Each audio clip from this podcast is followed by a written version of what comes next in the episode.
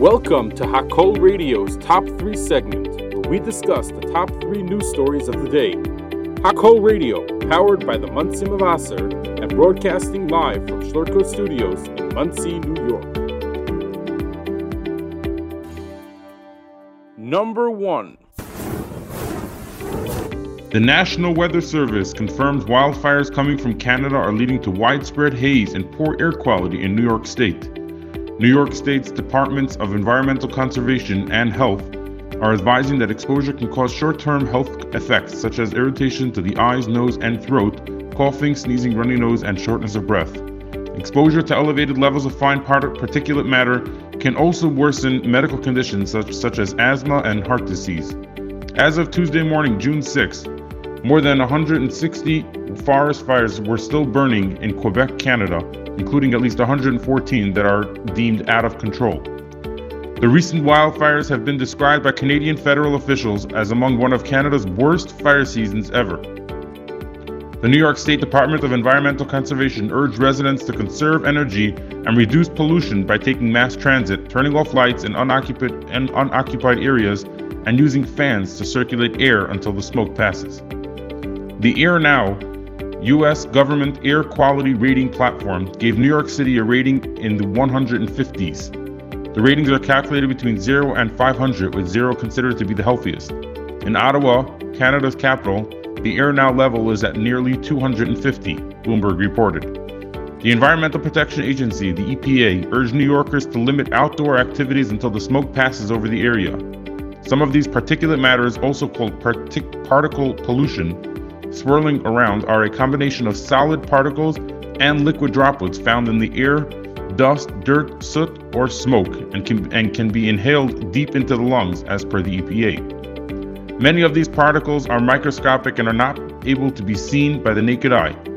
The short term effects may cause eye and respiratory tract irritation, leading to shortness of breath. Prolonged exposure can exacerbate asthma and heart disease. Meteorologist John Homenuk suggests taking some measures to safeguard one's self. Quote, just take some precautionary steps to make sure that you're not overexerting yourself, putting yourself in a situation where you could be impacted negatively by it. Knowing that the air quality is definitely degraded compared to usual, he said. Number 2. The Department of Homeland Security, the DHS, has reported a significant decline in unlawful entries along the southern border, with a 70% decrease from the record highs observed since the end of Title 42 on May 11th. According to DHS statistics released on Tuesday, June 6th, U.S. Customs and Border Patrol, the CBP, has been encountering an average of 3,400 individuals per day between ports of entry, along with fewer than 300 non CBP encounters at ports of entry per day. This amounts to approximately 3,700 unscheduled encounters daily. During the period from May 12th to June 2nd, DHS repatriated over 38,400 non citizens including single adults and families, to more than 80 countries under Title VIII authorities. Among these repatriations, over 1,400 non citizens from Cuba, Haiti, Nicaragua, and Venezuela were returned to Mexico under Title VIII authorities. This marked the first instance in the bilateral history that the Mexican government allowed the repatriation of non Mexican nationals at the border under Title VIII. The majority of encounters during this period involved in individuals from Mexico, Honduras, and Venezuela, collectively accounting for 70% of the daily encounters, according to the DHS. The White House commended the decrease in unlawful entries, refuting claims by political pundits and Republican lawmakers who asserted that the administration was ill prepared for the end of Title 42. The CBP One app, introduced by DHS to provide various CBP services, facilitated the safe and orderly presentation of 1,070 non citizens each day at a port of entry where they were processed during their scheduled appointment time.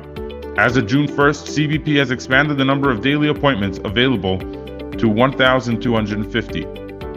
However, some Republicans have expressed skeptic- skepticism regarding the CBP One app, suggesting that it may enable mass migration. They contend that the Biden administration is, is exploiting the app to facilitate the entry of tens of thousands of illegal aliens into the country. House Republicans vote voted to prevent DHS from misusing the app and to restore it to its original intended purpose, as tweeted by Republicans on the House Committee on Homeland Security on Monday, June 5th. Number 3. The Israeli army reported on Tuesday, June 6th, that 26,000 bullets and rifles have been stolen from a military bunker within an IDF base in the, south, in the south of the country.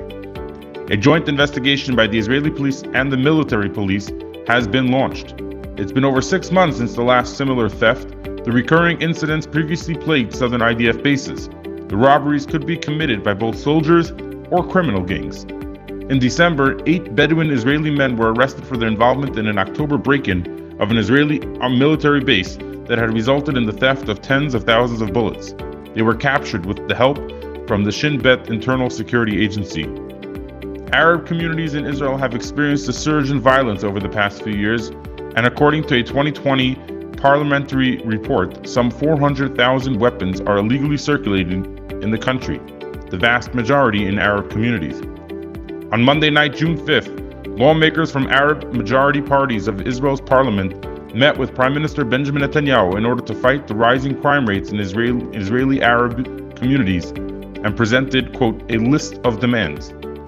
Earlier on Monday, June 5th, Israel, Israeli National Security Minister Itamar Ben Gvir announced his intention to appoint a czar to oversee the fight against crime in such areas. However, many in the Arab community refused to cooperate with the far right minister. On Wednesday, June 7th, Israeli police arrested the suspects in the theft of the ammunition from the Tsalim military base in the south of the country, and all of the stolen ammunition was turned over as part of the investigation.